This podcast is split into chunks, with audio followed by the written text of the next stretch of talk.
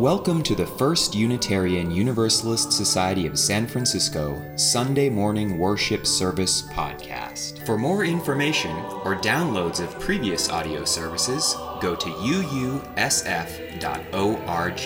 While you're there, check out our monthly newsletter, weekly flame, and much, much more.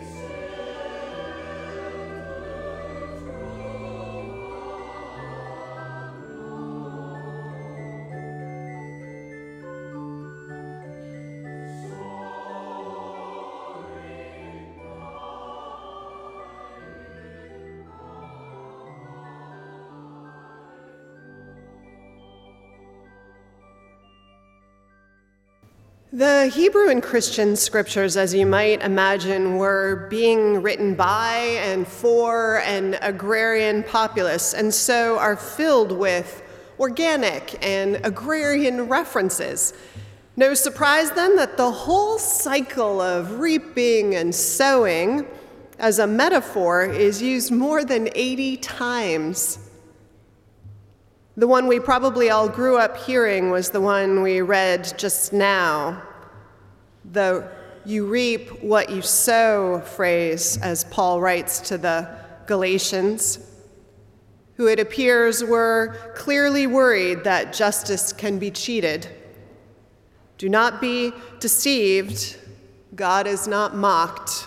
You reap whatever you sow, he writes so comforting to hear, perhaps, depending on what you've done, maybe terrifying. but also maybe not worth losing too much sleep over either way, because we know from experience that that statement isn't entirely true, not on earth.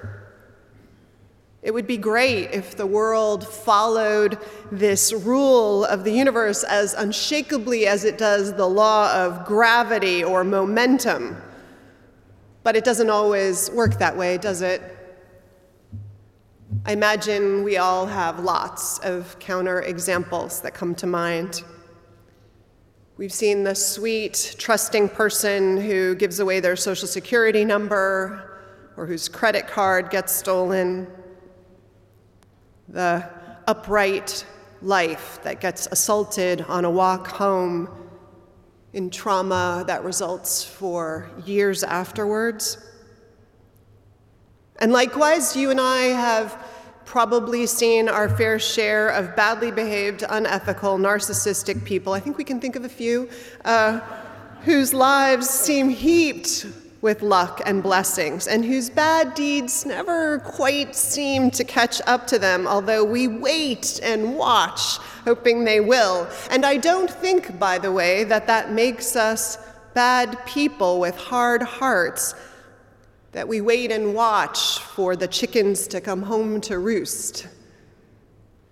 I think it's our desire for justice and fairness to believe that the world is good and in right balance, and our fear that it isn't. Sometimes, though, what goes around comes around. You know, we all know someone who was pretty badly behaved as a kid, who made everyone in the family miserable, and then has kids, and one of them gives them a hard time, and everyone nods about the apple not falling far from the tree. Or there's the beautiful examples when someone really fabulous has the blessings of their lives wash back over them. Years ago, I started paying attention to that last set of stories and having them hit home in really personal ways. I started thinking about it when my uncle, my mother's brother, got sick. I didn't really know this uncle until we as a family moved to New York City, which we did just after I turned eight. Keith lived in upstate New York and he ran a business with his wife. They ran a big restaurant and an inn right on Cayuga Lake, Finger Lakes. And having lived on the West Coast up until that point, our families had little interaction. But my first summer in New York, the summer of my ninth year, I was sent to spend a few weeks with this uncle and my aunt and my two then very young cousins. Years later, when I thanked my uncle for opening his life and home to me, I found out how this had first come about. Keith had come to visit my mom and my dad in their classic New York railroad apartment, the first place we moved after we moved east. He saw them working really hard to launch a new life in a new city, and he thought, I need to help my sister out. And let's remember, this is New York City in 1976 or 77. It's bankrupt. It's, as I recall, the murder capital of the United States. The godfather, Carmine Galante, his son lived upstairs, so when anything got complicated, Galante, the godfather, would also live upstairs. No one seemed to have air conditioning in a city that had, in the summer, 95 degree days and 100% humidity nights. There were better places for a kid to spend a summer, and Uncle Keith offered what he had. And as a result, Vanessa, little Vanessa, got out of the concrete jungle for a few weeks that first summer, and my relationship began with his family. And that first summer would launch a series of summers. Before long, I was entrenched in my second Ithaca family, leaving New York the day after school ended and coming back just before school started. I worked in their restaurant when I was old enough, and I acquired two cousins who were stand in for sisters for this only child. I swam in the lake. I made sacred territory of this whole beautiful place that I spent these months. And two people who became like surrogate second parents. My uncle and his wife were exceedingly generous to open their lives to me. I know they did so without any sense of it ever benefiting them. If anything, welcoming another child into their busy lives with two small children of their own and a new business to run during its high season was an act of generosity, pure and simple. Fast forward 33 years and lay aside all the gifts that I have gotten. My aunt, who deeply shaped me, died from breast cancer, and not long after that, in a cruel twist of fate, my uncle found he was struggling with an aggressive brain tumor. His older daughter had just had a baby, the first in the family. And it was my family, my parents, who would step in my mom, who would go to Ithaca to visit Keith as much as she could, and then eventually she and my cousin Laura bringing Keith to New York, where he would be closer to both of them. And when he was gone, it was my mom and dad who babysat for that small infant, infant so Laura and her husband could get a night out, and later for the baby sister who would follow. And it's my parents who sleep over most Christmas Eves with my cousin and my parents, who are called Granty and Grunkle. by my cousin's children, who know my parents as the closest substitutes for two people, two grandparents they will never know. I have to imagine that for my uncle lying in the hospice bed with long, quiet hours to think, One comfort must have been that he left his daughters in ready hands to catch them. And of course, such hands were ready because he'd made a huge and generous offer three decades earlier at a really inconvenient time with no thought of how it might, if ever, benefit him. It made me think how often what goes around does come around. And in ways that completely surprise us. It doesn't always come right back to us, though, right? Sometimes, maybe more often, we put things out in the world and start some chain reaction that we never recognize as something that we launched, even if it comes back across our doorstep. Some cycle of sowing and reaping that's more like a chain, as Marilyn named it, of anonymous grace. Perfect example of that kind of reaction would be Marilyn's story that we heard today. That woman who spent two hours in the Newark train station, keeping three small children busy while Marilyn rushed her bleeding friend to the emergency room. Marilyn, who got nervous, appropriately so, in those two hours and called the station master five times, she told me once. They're having a ball, he'd tell her. And that woman who doled out ice cream in the train station would never see, would never know the woman who years later would cry out at Niagara Falls when her husband landed lifeless on the rock ledge below after a fall. The woman in that train station would never see the scene that played out when a well dressed and respectable woman stepped forward into this mayhem with a strange composure and took the hands of three children, knowing just what to do, because long ago another woman had shown her what caring perfectly for someone in such circumstances might look like.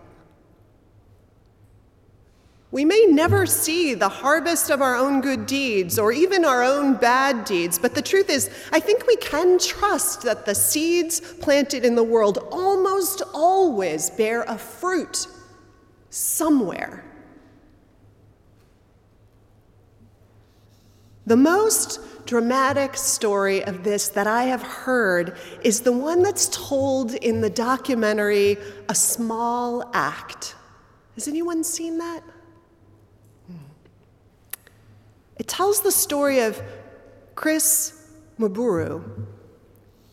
Harvard educated Mburu began his life poor in rural Kenya. What launched him, however, was the support of a Swedish teacher named Hilda Back, who, answering some advertisement, sent $15 a month to educate a child in Kenya and was matched with Chris. Years later, Mburu noticed how families in his home village still could not afford to finance their children's education, and determined to pay the gift he had been given forward, he started a fund for just that purpose. He named it the Hilda Back Foundation in honor of his sponsor. Right there is this huge circle of sowing and reaping, right? But it doesn't end there. Mburu also decided to find Mrs. Back and to thank her for what she had made possible in his life. So he tracked her down through the Swedish embassy and he found her, this charming, humble woman. They became friends and he heard her story, which was incredibly remarkable. Hilda, a Jew, had been born in Germany. She was persecuted by the Nazis, who, among other things, denied her the right to an education. Eventually, she got a visa and left Germany, but she had to leave her parents, who could not get visas, and whom she would never see again behind. Imagine then for her to hear not just how her gift of education had multiplied, the education she understood so well, the pain of being denied. Imagine the healing there, but, but more so, imagine her reaction to hearing about what the boy whose education she had paid for now does for a living as a man. Because you see, Chris Mburu became a highly respected human rights advocate. Currently, he's heading the anti discrimination section of the UN Human Rights Agency, work of which is all about, in part, preventing things like genocide. The kind of violence, abuse, and genocide that tore Hilda's own life apart decades before. What goes around comes around, often in strange and wonderful ways, more often, I think, than we'll ever know. And maybe, and most often in ways we'll never see or hear about or recognize as our own handiwork, even when it crosses our own life, taking on a life of its own. It isn't a perfect law of nature, not like gravity, not like momentum, but it has this pull and this force of its own. A gorgeous one, the kind hope relies on.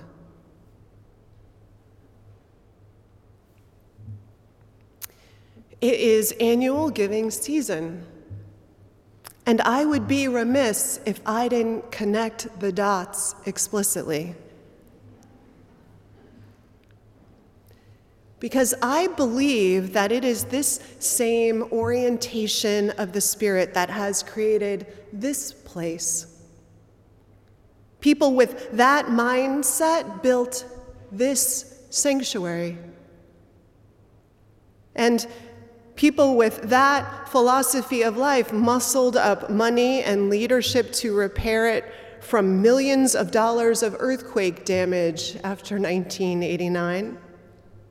Margot, are you here? Margot was part of that leadership. She was minister then.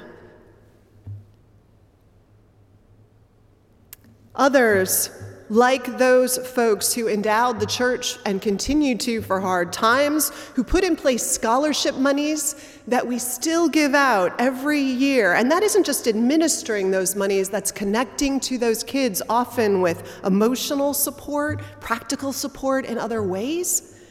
And it's exactly that law of the universe that had people here this last month at 4:30 in the morning and at five at night after work and a long day of school to make meals and welcome our homeless. When our community looks out for those who are sick or hitting a hard patch, or takes someone to the doctor, or ferries someone else's kid to church and back, or welcomes the stranger we don't do it with the narrow sense that we're going to be paid back, right? We do it because we believe it matters.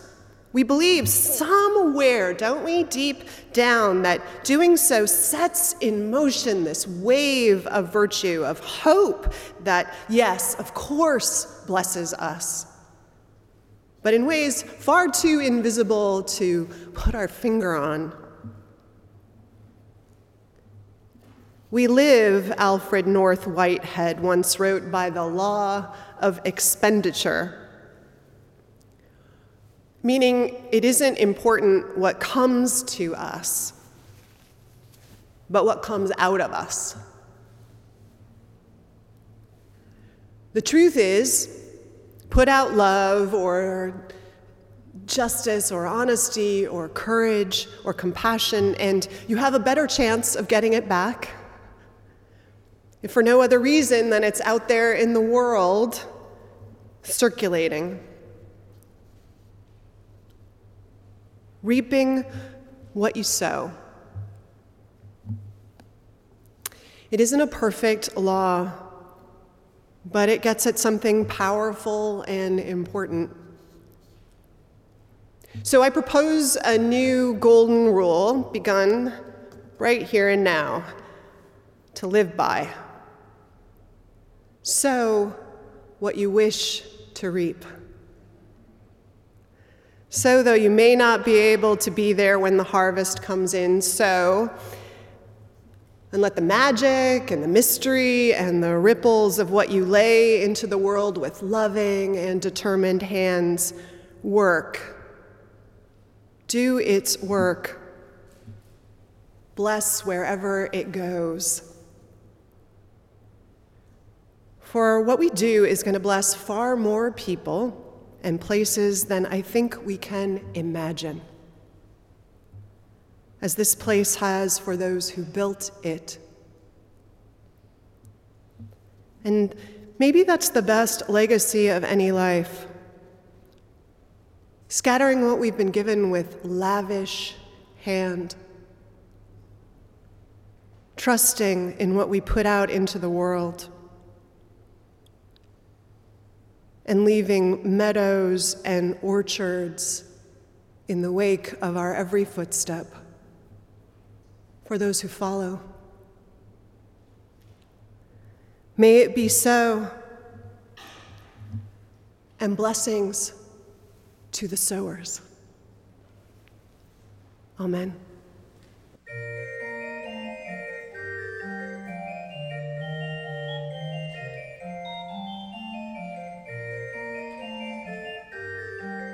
Thanks for listening to this podcast of the First Unitarian Universalist Society of San Francisco Sunday morning worship service. For more information or downloads of previous audio services, go to uusf.org.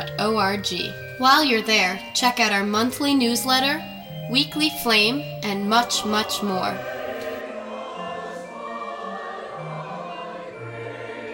The work of this church in the world is realized through the generous financial support of all who call this place home. Along with the gifts and time and talent, ours is a shared ministry. You have a role to play here.